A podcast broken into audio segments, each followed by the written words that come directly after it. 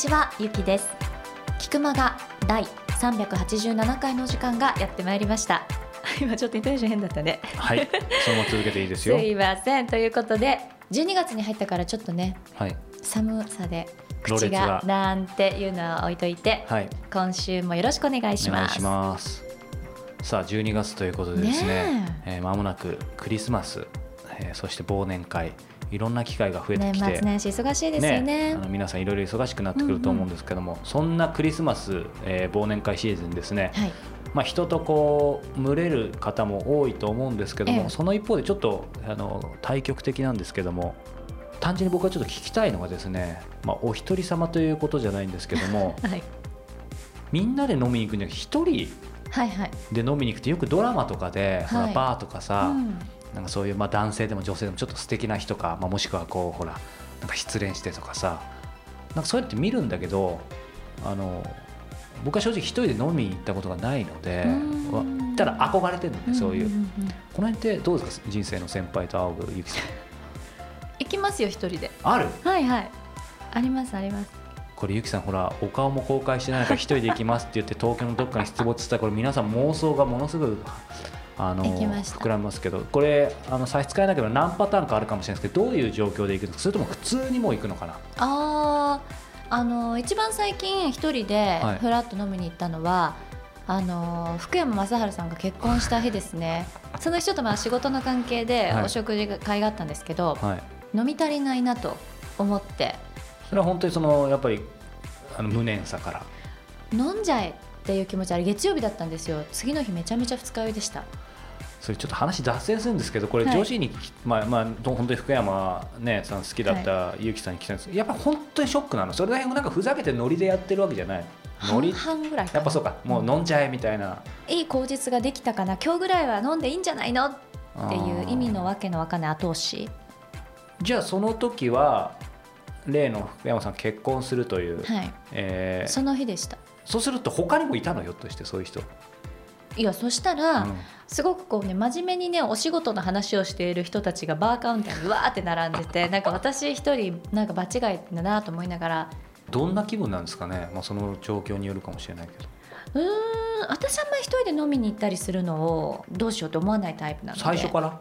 初めて行った時のこと覚えてる？どういう状況だったの？でもね、確かに初めて行くお店に一人っていうのは今のところはないです。バーは。あ、なるほどね、何回か行ってるから一人でフラッと行けるっていう。それは一つちょっとチャレンジしたい人には、僕のような小心者にはいいかもしれないね。そうです。なんかお店の方とちょっと顔なじみになったりしたら飲みに行けるかな。何の話だっけ？なるほどね。いやいや、いいと思いますよ。いや、そう一人で飲みに行くっていうのは、まあ、普通なんかね、こうほらなんかゆきさんがデビューしたいんですけどってちょっと僕がほらなんかそういうもんなんだよって言いたいんですけど、逆ほら女子力が高いから、一人でご飯とかは、まあ、全然大丈夫だね。じゃあ同じじゃないですか。まあ、あんまり飲みに行くこと自体が少ないからかも。あとバカだから、なんか海外とかだったらちょっとそれやってみたいかなみたいな。なるほどね。あとよく知らない日本だとそういう場所でも確かにそうだね、なんか誰かと行ったところだったら、でも結構ね一人で飲んでる方いらっしゃいますよ。男女問わず。男女問わず。それはやっぱりなんかそこから声かけられたりとか。声かけられてると変な言い方ですけど、こう例えば隣に座ってて、ああお一人なんですかみたいな感じで。両方も一人で。あ、そうそうそう。お店の方も含めて、なんかこう雪風に言うとそれ素敵だよね。雪風に言うと素敵。先々週紹介した石平ショートショート今夜近くのバーでみたいなね。そうか。ちょっとね、何度いいのこの話でオープニング。いや、まあ結局どういうオチかっていうと、そんな一人で飲みに行けるゆきさんなんですけどもね、このクリスマスはそうならないことを祈っております。ちっちゃい子になってマイクで拾ってますからね。今感じ悪いかなと思ってはい、はい、ということでちょっと今イラッとしてたね私、声が、はい、というわけで皆さん本編もお付き合いください。はい。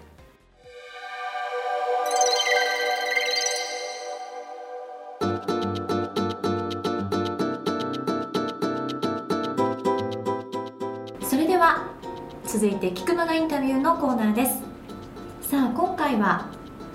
発明家でいらっしゃって、エンジニアでもいらっしゃって、アーティストでもいらっしゃる、はい、岩谷圭介さんにお話を伺ってきたわけですが、最終回を迎えました。はい。この本編でも多分言ってると思うんだけど、今回ねこの岩谷さん、インタビューのきっかけになったのが、もともとキクマガのインタビューを聞いてくださってた、まあ、最初は本人に聞いたんだけど高城さんとの対談を聞いてくださった方が、はい、この「キクマ」が面白いなと思って、そこからずっとなんか僕の動きをウォッチしてくれてたみたいで、でなんか面白いことできないかなっていう時に、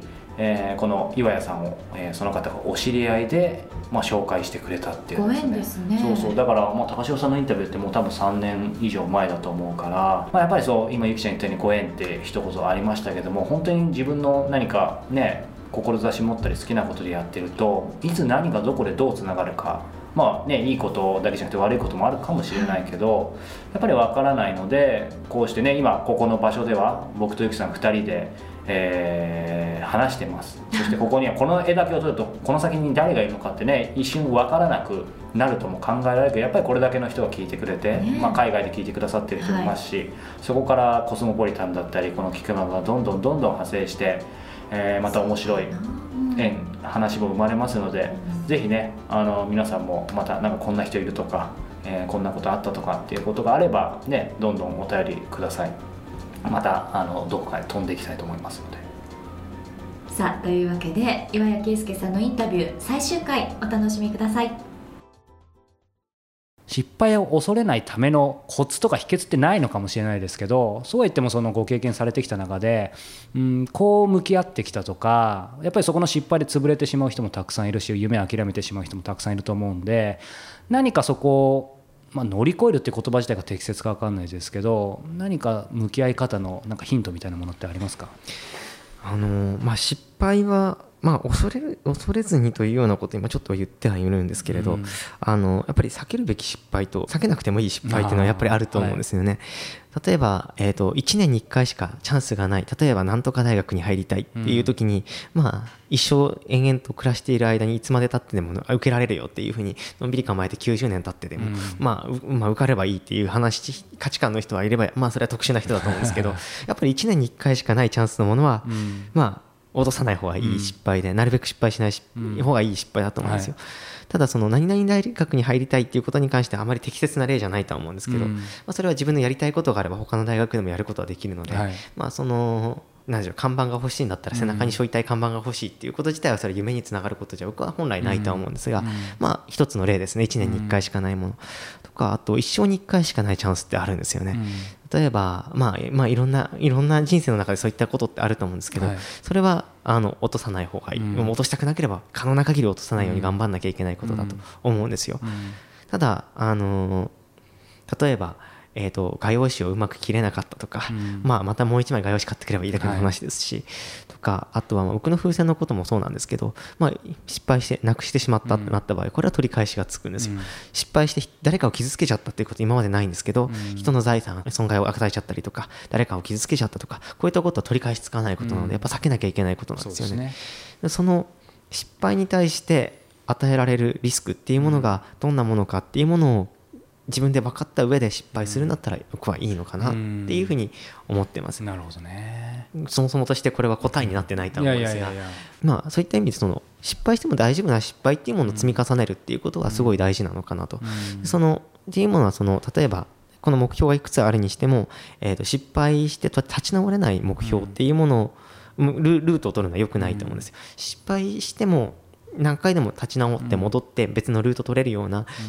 まあ、ステップを踏むことでその目標に達することもできるのであればそっちのルートを取った方がいいですし、まあ、その1回だけしかできないルートであっても、まあ、それ1回で行けば儲けものと思ってこっちのルートも用意しておくとなれば夢が消えないで済むのかなと思ったりはするんですが、今ずっとこの風船宇宙撮影、はい、もう没頭されて 200% 没頭されてるイメージがあるんですけど、岩さんそれ以外になんか趣味じゃないですけどあえてほらもうここに没頭してるイメージから実はなんか他にも結構好きでやってるものがあるとか、意外と実はスポーツのこんなことやってるとか、なんかそういう意外な一面ってないのかなと思って。そうですね、まあ、新しいものを作ることは楽しいので、はい、まあ、いろいろとこう、まあ、楽しいというか、まあ、必要で作ったりもするんですけれど結構、まあ、今風船のもの以外にも、こう微生物をまあこう顕微鏡でちょっと面白い顕微鏡を作ってみようかなとか思ったりしてちょっと作ってたりとか、あと海の次は深海撮ってみようかなとか、ああとかなりレゴブロックが好きで、おレゴブロックでも今この机よりちょっと大きくないのレゴの街が家にあるんですよね。へがあったりとか、あと公演の時に使ってるんですけどレゴの地球儀このくらいのやつあるんですけど、はいはい、あれも自分で作って自分で設計したやつで、まあそんなものを作ったりとかしてますね。僕今質問したんですけど結局いい意味でやっぱりなんか作るの好きなんですね。作るの好きですねなんか僕は例えばヨガやってますとかそういうことじゃないんですねジムに行ってどうこうですじゃないんですねいやでも作るのも結構最近はごっついものを作ってまして、つい最近は部屋を1個作りましたね。部屋、はい、どういうことですか？部屋を壁剥がして床剥がして天井剥がして全部ゼロから作り直した。それ自分借りてる部屋？今持ってるんですか？部屋1個あるので好き勝手改造しちゃいましたもう配線から電気工事から全部やって。すごいですね。 それ素人に分かるように言うとコンセプトというか どんな部屋なんですか？ですね、自分の工房を作りたくて、はいはい、この工房を作るために、はい、まあ、使いやすいようにいろいろと、まあ、床カーペットじゃ使いにくいよなとか思って剥がしてフローリングに変えて、はいはい、壁も全部剥がして塗り替えて配線もここにないと不便だよねって付け替えて。すごいですね。そうか。そんなゆうやさんなんですけど最後にやっぱり聞きたいんですけどこれから、まあ、今85号機ですけどこれから先、まあ、さっきの話でいうとずっと積み重ねてきたかあるんですけどそうは言ってもなんかこれから先こうしたいとかなんかありますか？僕はですね今体験できる宇宙っていうものをやりたいなと思っていて、やっぱりその没頭できる環境で、うん、まあ最近だとオキュラスとかあるじゃないですか、こう被るヘッドマウントディスプレイとか、うん、はい、ああいったやつで出すものは僕はあんまり興味がないんですよ、うん、ああいうのではなくて家族と友達と恋人と入れるような、うん、はい、まあ、例えばプラネタリウムみたいな環境で、はい、みんなで一緒にその環境空間を共有できるようなものできたら面白いなと思ってるんですよね、うんうんうん、まあ、それがプラネタリウムで出せるような映像を作りたいなと思って今ちょっと新しい装置作ってるんですけど、うんうん、それはすみません僕まだいまいち分かってないんですけどなんかそういう空間を作るってことですか？どういう空間も作りたいんですよねでも、まあ、まずはプラネタリウムで出せる番組を作りたいなと思っていて、プラネタリウムで見られるやつ、ね、の番組を、あとはその空間も作りたいんですよ、はい、プラネタリウムで出せる番組っていうのはそこの映像をまずいろいろ撮りたいなっていうことなんですか？そうですね、はい、まず映像を撮ることでプラネタリウムで出すことはできるので、はい、その次はそれに最適な箱というか箱じゃないんですけど、うん、まあ、その環境というか空間というかを作って、うん、まあ、体験できるものできたら面白いなと思ってます。そうか。あとはそういう意味ではそもそもなんですけど、まあ、今はねもちろん高いですけどやっぱり宇宙にもう旅行できる時代がそのうちやってくるとも言われてるじゃないですか。昔だったら何百億何十億がひょっとしたら、ね、何千万とか、そうですね、まあ、1000万2000万くらいで、ね、それはもっと下がるかもって言われてますけど、そのご自身としてはなんか、まあ、作るかどうかは別として作るというよりもそうかご自身が本当にその宇宙船とかで行きたいとかってのはあんまりない。僕は行くことには全然興味がないんですよ、肝心なこと聞いといてよかったです。そこだけでも意外ですね、はい、全然全く興味がないです。その心は？いや僕は飛ばすための乗り物を作るんだったら好きなんですけど、うん、自分自身が上がる気になるかというと全然その気にならないので、なんでしょうそれ解説できないかもしれないけどでもやっぱりなんか美しい、ね、地球見たら、まあ、行ってみたいっていうのは湧かない。ファッションというかモチベーション、そうですね、まあ、もう少し自由に行ける時代になったら、まあ、必要に応じていくとは思うんですけれど、うんうんうん、まあ、そうでない限りはわざわざ行かなくてもいいかなというのが、じゃあやっぱり上に上がるというより下から上げるって感じですかね。そうですね技術の方をやるのがやっぱり好きなんですね。なるほど。ね、先ほど沖縄ってキーワードも出てきましたけど今年はとりあえず沖縄あとどっか飛ばす予定とかあと今後海外とかその辺はどんなですかね？そうですね海外でもやっていきたいと思っているので、うん、海外とかはやはり協力者が必要だと思っていてまだその辺が広げきれていないので、うん、まあ、海外でやるんだったらぜひ来てくださいっていう方が聞いてる方にいらっしゃったら、うん、コンタクト取ってもらえたらぜひ、はい、狙い目の地域どこでしょうか？先に言っとくとリスナーでいるかもしれないですけど。そうですね僕は東南アジアとかすごいいいなと思ってます。それは何でですか？というのは、まず天候が安定しているのは一つと、あと、まあ、比較的、まあ、海に落とせば安全だっていうのが一つあるんですけれど、うん、あとはその農村部とかに落とせば安全なので、うん、まあ、その両方どちらもやりやすい場所っていうのは結構広いんですよね、うんうん、なので、まあ、そこもいいところかなと、はい、あとまあ法律とかももろもろはちょっと調べなきゃいけないことではあるんですが、うん、その地理的にはやりやすい場所です、うん、1年通してやりやすい場所なので、うん、なかなかその辺は狙い目かなと思っています。じゃ逆にそうか、上がってその地球とかを移すというか、それが目的というか一つのゴールでしょうから、その下は逆に言うとどこでもいいんですかね。でもやっぱりなんか海外でやってみたいとかっていうのはあるんですかね。ですね、まあその緯度によって移り方違うんですよね。あと地球の場所によっても移り方が違うので、例えば、北海道と、まあ、関東で打ち上げた場合だと色が全然違うんですよね。北海道と関東でも違うんですね。北海道だと青が強く映るんですよね、関東だともう少し黄色とか赤がちょっと強く映って、まあ、北海道の方が非常にまあ、ロマンチックに映るので、まあ、北海道綺麗なんですよ、まあ、そういったのもあるんですけど、あとはまあその、大気の水分量とか塵の量とかで全然景色が変わってくるっていうのは一つありますけれど、まあ、でもその辺は細かいことで、高緯度地区で例えば冬場のオーロラとかを撮ったりとかしたらすごい面白いですし、まあその天体現象に合わせて、例えば日食とかあるじゃないですか、日食って僕らが見ていると、地上から見ていると太陽が隠れて月に隠れるようにしか見えないんですよね、でも上空から地球を撮影した状態で見ると、地球に月の影がかかっていく様子が見えるんですよ、ガーッとかかってくる、それが見えるっていうこともまた面白いので、月食とか日食っていうものはまあそうそうなかなか天体現象で何年後に、あと次来るのは何年後ですかっていうのがまあなかなか大変なので、そういった外国に行って来る場所で打ち上げてそれをちょうど撮ってみるとかすると面白い天体ショーが見えると思うんですよね。ありがとうございます。これ最後にですね、今日お話聞いてて、やっぱりこの岩谷さんの、撮った映像だったり、あと逆にひょっとしたらやってみたいっていう方もいらっしゃると思うんですけど、まあ、いずれにしても見たいとかやりたいっていう人はどうすればいいんですかね、最初。そうですね、やっぱりこの活動自体が、まあ空に物を飛ばして落ちてくるので、まあむやみにやってしまうと誰かのことを怪我させたとか、あとまあ下手すると死んでしまうこともありえます。例えばもう何も考えずにこのくらいの、まあ、直径20センチくらいの重さ1キロ2キロくらいのものを上げて、それが上空何千メートルってところから落ちてくるので、まあ、当たれば問題なく死んでしまうことはまあ十分想像できるんですよ。なのでまずはすごい手近の小さいところから、実験をするところから始めないと非常に危険かなと思っているので、いきなり飛ばすっていうことをやらずに、まあその初めはリールを作って空に浮かべてっていうところから、重さも数百グラム数百グラム200グラムもいかないくらいの重さのものでいろいろな実験を積み重ねて、まあいろいろと知っていくっていうステップで、それがまあいろんなことを挑戦するために必要なことなのかなと僕も自身も思っていることではあるんですが、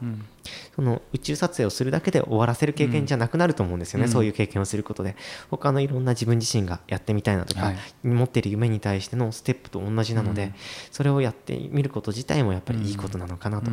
そういう、まあ、全てこういうやり方でありますよっていうことで公開されているよりも、僕自身のホームページのある程度は情報は公開しているんですが、まあ、それはステップを踏んで、いろんなことを自分自身で知っていってほしいっていうような形で解説しているので、まあそれ自体は他の夢に対しても自分自身のやりたいことに関しても全部同じなので、まあそういうまあ夢の練習のために使ってもらえたらいいなと思っています。そうか、まあ、実際ね、その映像そのものは、岩谷さんの映像はホームページでも見られるわけですよね、なのでね、なかなか音声だけだと伝わりきらないところもあると思うので、ぜひ皆さんチェックしてみてもらえればと思います。ということで今日は発明家、エンジニア、アーティストの岩谷啓介さんにお話を伺いました。岩谷さん、ありがとうございました。ありがとうございました。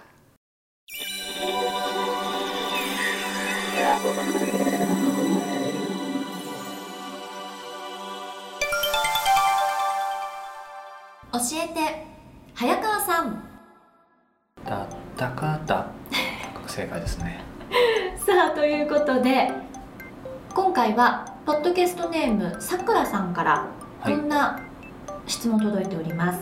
早川さん、ゆきさん、こんにちは。先月ゆきさんが読書日記をつけているとおっしゃっていて思い出したのですが、それが見当たらず探し続けています。ゆきさんのおかげで存在を思い出しました。さて質問ですが、早川さんは外で仕事をする機会も多いかと思います。私もそうすることがよくありますが、なかなかここだと思う場所が見つかりません。静かでいいカフェを見つけたのですが、店主とバイトの女の子のおしゃべりが気になってきて集中できなくなってきました。かといって家だと家事が気になってすぐ脱線してしまいます。早川さんの集中できる仕事場はどこですか？お家で作業できないとき、よく行く場所はどんなところですか？参考までに教えてくださいということです。なんかいいですね、温泉日記ってね。そこがまず一番羨ましいですよね。日記をつけるほどこう言ってるってことなんでしょうけど、ね、でもゆきさんのこのさっきのご縁じゃないですけど、読書日記のお話をしてくださったのでこうつながったってことですよね。何か少しでも役に立てたならよかったです。はい、まあ、そんなゆきさんに、早速逆質問なんですけど、はい、ゆきさんどうです？この集中できる仕事場ってどっかありますか？それからどこでもできるのか。私はね、逆に騒音のあるとこだと集中できないんですよ。騒音のあるとこだと、まあそうだよね。なのでこうカフェとかとかがちょっと無理な。じゃあさ、例えばこうオフィスでもどこでもいいんだけど、はい、例えば音楽聴きながらとかさ、そういうのもない。それもダメ。無音がいい。私はなので基本的に集中した時は家じゃないとダメなんですよ。なるほどね。なんかこの方の場合、ほら家事が気になっちゃってっていうのもあるんですけど、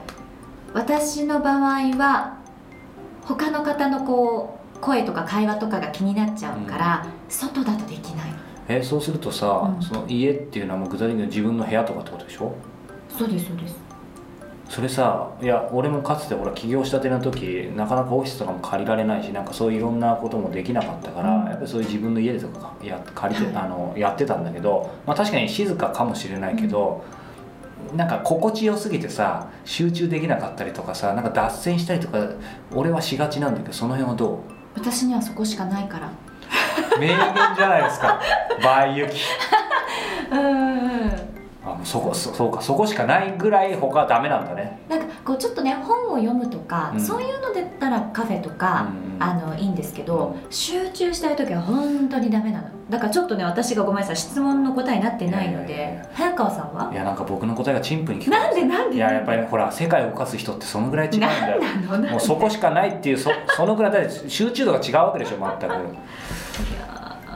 でもね、もっと器用にそれこそいろんなところでできた方が気分転換にはなるだろうなって思うんですよ。僕の場合ですね、もう一発回答で終わってしまうんですけども、まあ、ゆきさんのに近いんですけども、耳栓すればいいんじゃないのっていう。聞き耳だっけ、聞く間がになってからか、最初の初期にかなり言ったと思いますけど、いい耳栓を紹介してるんで、まずほら なぜかっていうと、耳栓じゃなくてもいいんだけど、彼女一つなんか気に入ったカフェがあるみたいでしょ。ね、おっしゃってましたよね。だから多分雰囲気が好きだったり、何かその自分が仕事しやすい、考え事しやすいっていうスペースだろうから、まあね、全くの無音だと確かにちょっと違うのかもしれないけど、まずその耳栓で試してみるっていうのはいいんじゃないかなっていうのが一つ。はい、これがシンプルな答えですけど、あとはね、俺もゆきちゃんに近いんだけど、個人的にはカフェは落ち着かない。で、あとはそのノマド的な仕事を今もする時あるけど、やっぱりさ、本来仕事をするためのとこじゃないよね。まあね。だからほら、なんかコンセントをお使いくださいとかさ、いろいろあってもさ、なんか長時間はご使用しないでください。それはそうだよね。だから結局なんか落ち着かないんだよね。そうですね。本当に集中したい時っていろんな意味で。で、こっちも大きい顔できないじゃん。だから正直最近ほとんど使ってなくて、ただなんだろう、やっぱり雰囲気がいい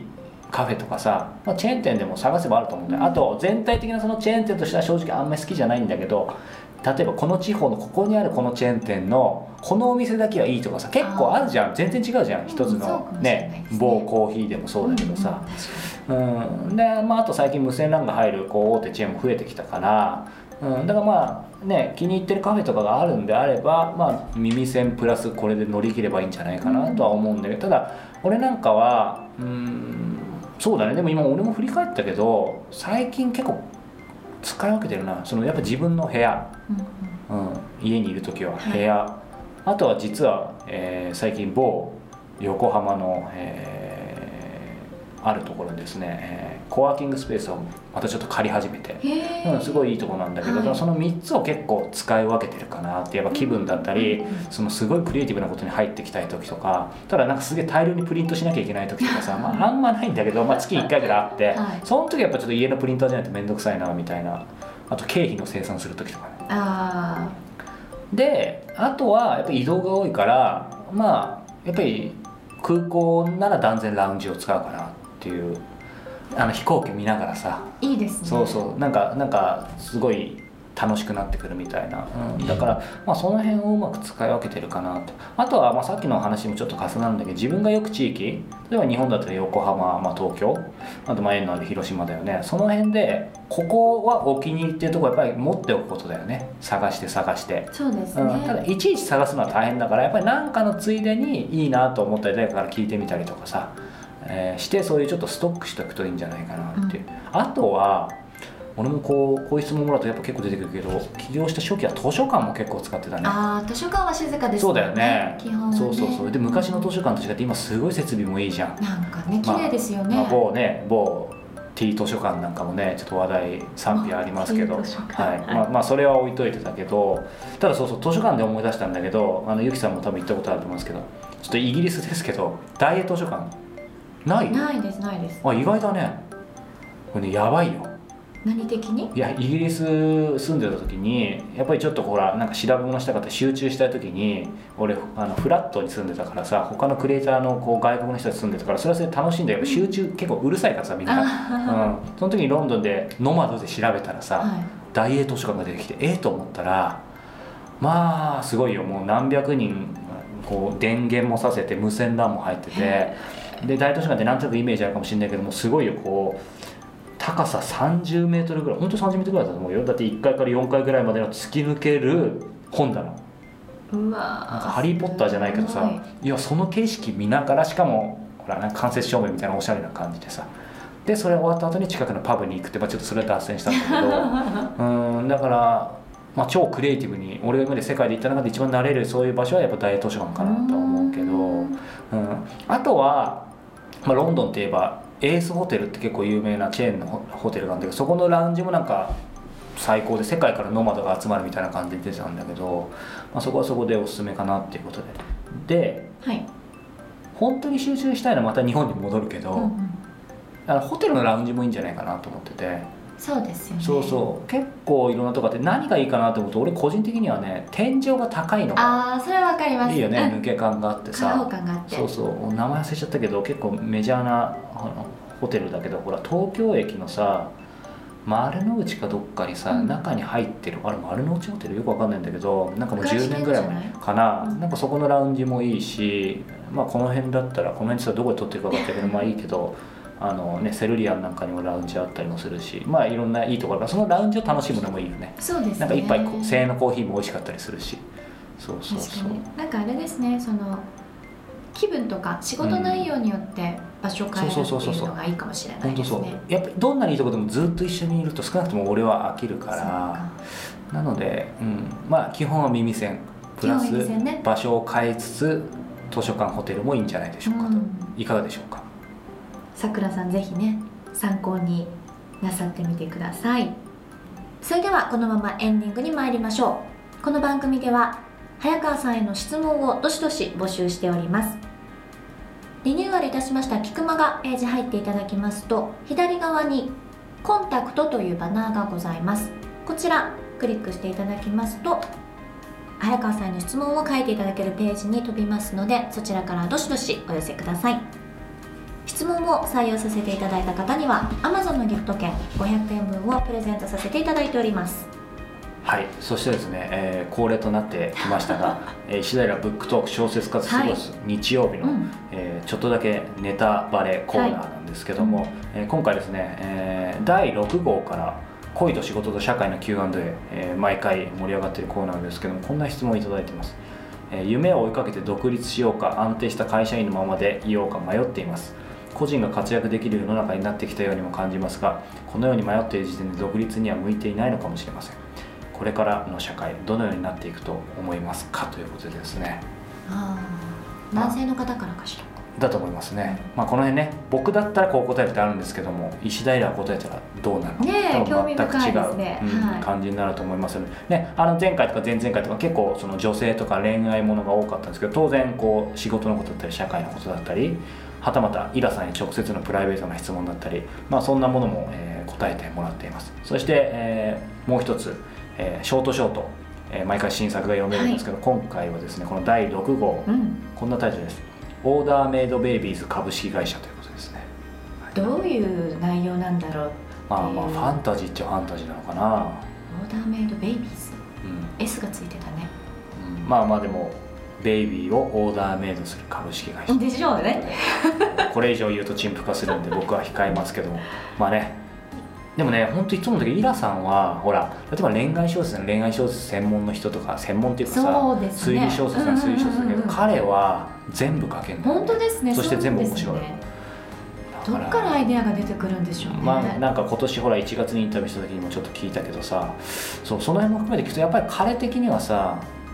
なんか言ってたのが、自分は外にいるんだって。どこの？その社会の外にいるんだって。中に入った1個のものをがっつりかける人はいるけど、自分は外にいるからなんか全部見れるらしいよ。だからこだわりもないし、それはおそらくあれですよね、小説家とかものを書く方にとっては大事な、そのある意味俯瞰できるというか、うん、そういう目を持ってらっしゃるってことでしょう。そうだね。ただまあ小説家の人でも当然1個のとこにがっつりいってそれだけでいく人もいるから、もちろん両方必要なんだろうけど、ただやっぱ彼はちょっとこう異種というか、その小説家さんのね、結構いろんな方、角田さんとかさ、バナナさんとかいろんな方をお会いして、皆さんもちろん素晴らしいんだけども、ちょっとイラさんはこう特殊な、ねえ、なんかいい意味で県外って感じのとこにいらっしゃる感じなんですけども、この石平ブックトーク、今お話したように、石平さんに直接質問できます。そして新作が毎号読める、その他にも、しくじり女子のためになる夜話ということですね。私に向かって言ってるんですかあと本の紹介だったり、イラさんのお気に入りのグッズだったり、そういったものを紹介してもらってますので、初月無料になるので、ぜひ石平ブックトーク小説家と過ごす日曜日、キクタスストアトップページ、バナーがありますのでチェックしてみてください。はい、ということで4週にわたってお送りしてまいりました「キクマガ」ですけれども、はい、一体次回はいつになるんでしょうね。そうですね、今回この123が並んだ12月3日ですから、まあ、次回は1月23日なのか。そういうことそういう感じで決まってるんですか。いや全然違うんですけど、はい、はたまた、来年なのかいつなのか楽しみにしていてください。本当ですね、はい、うん、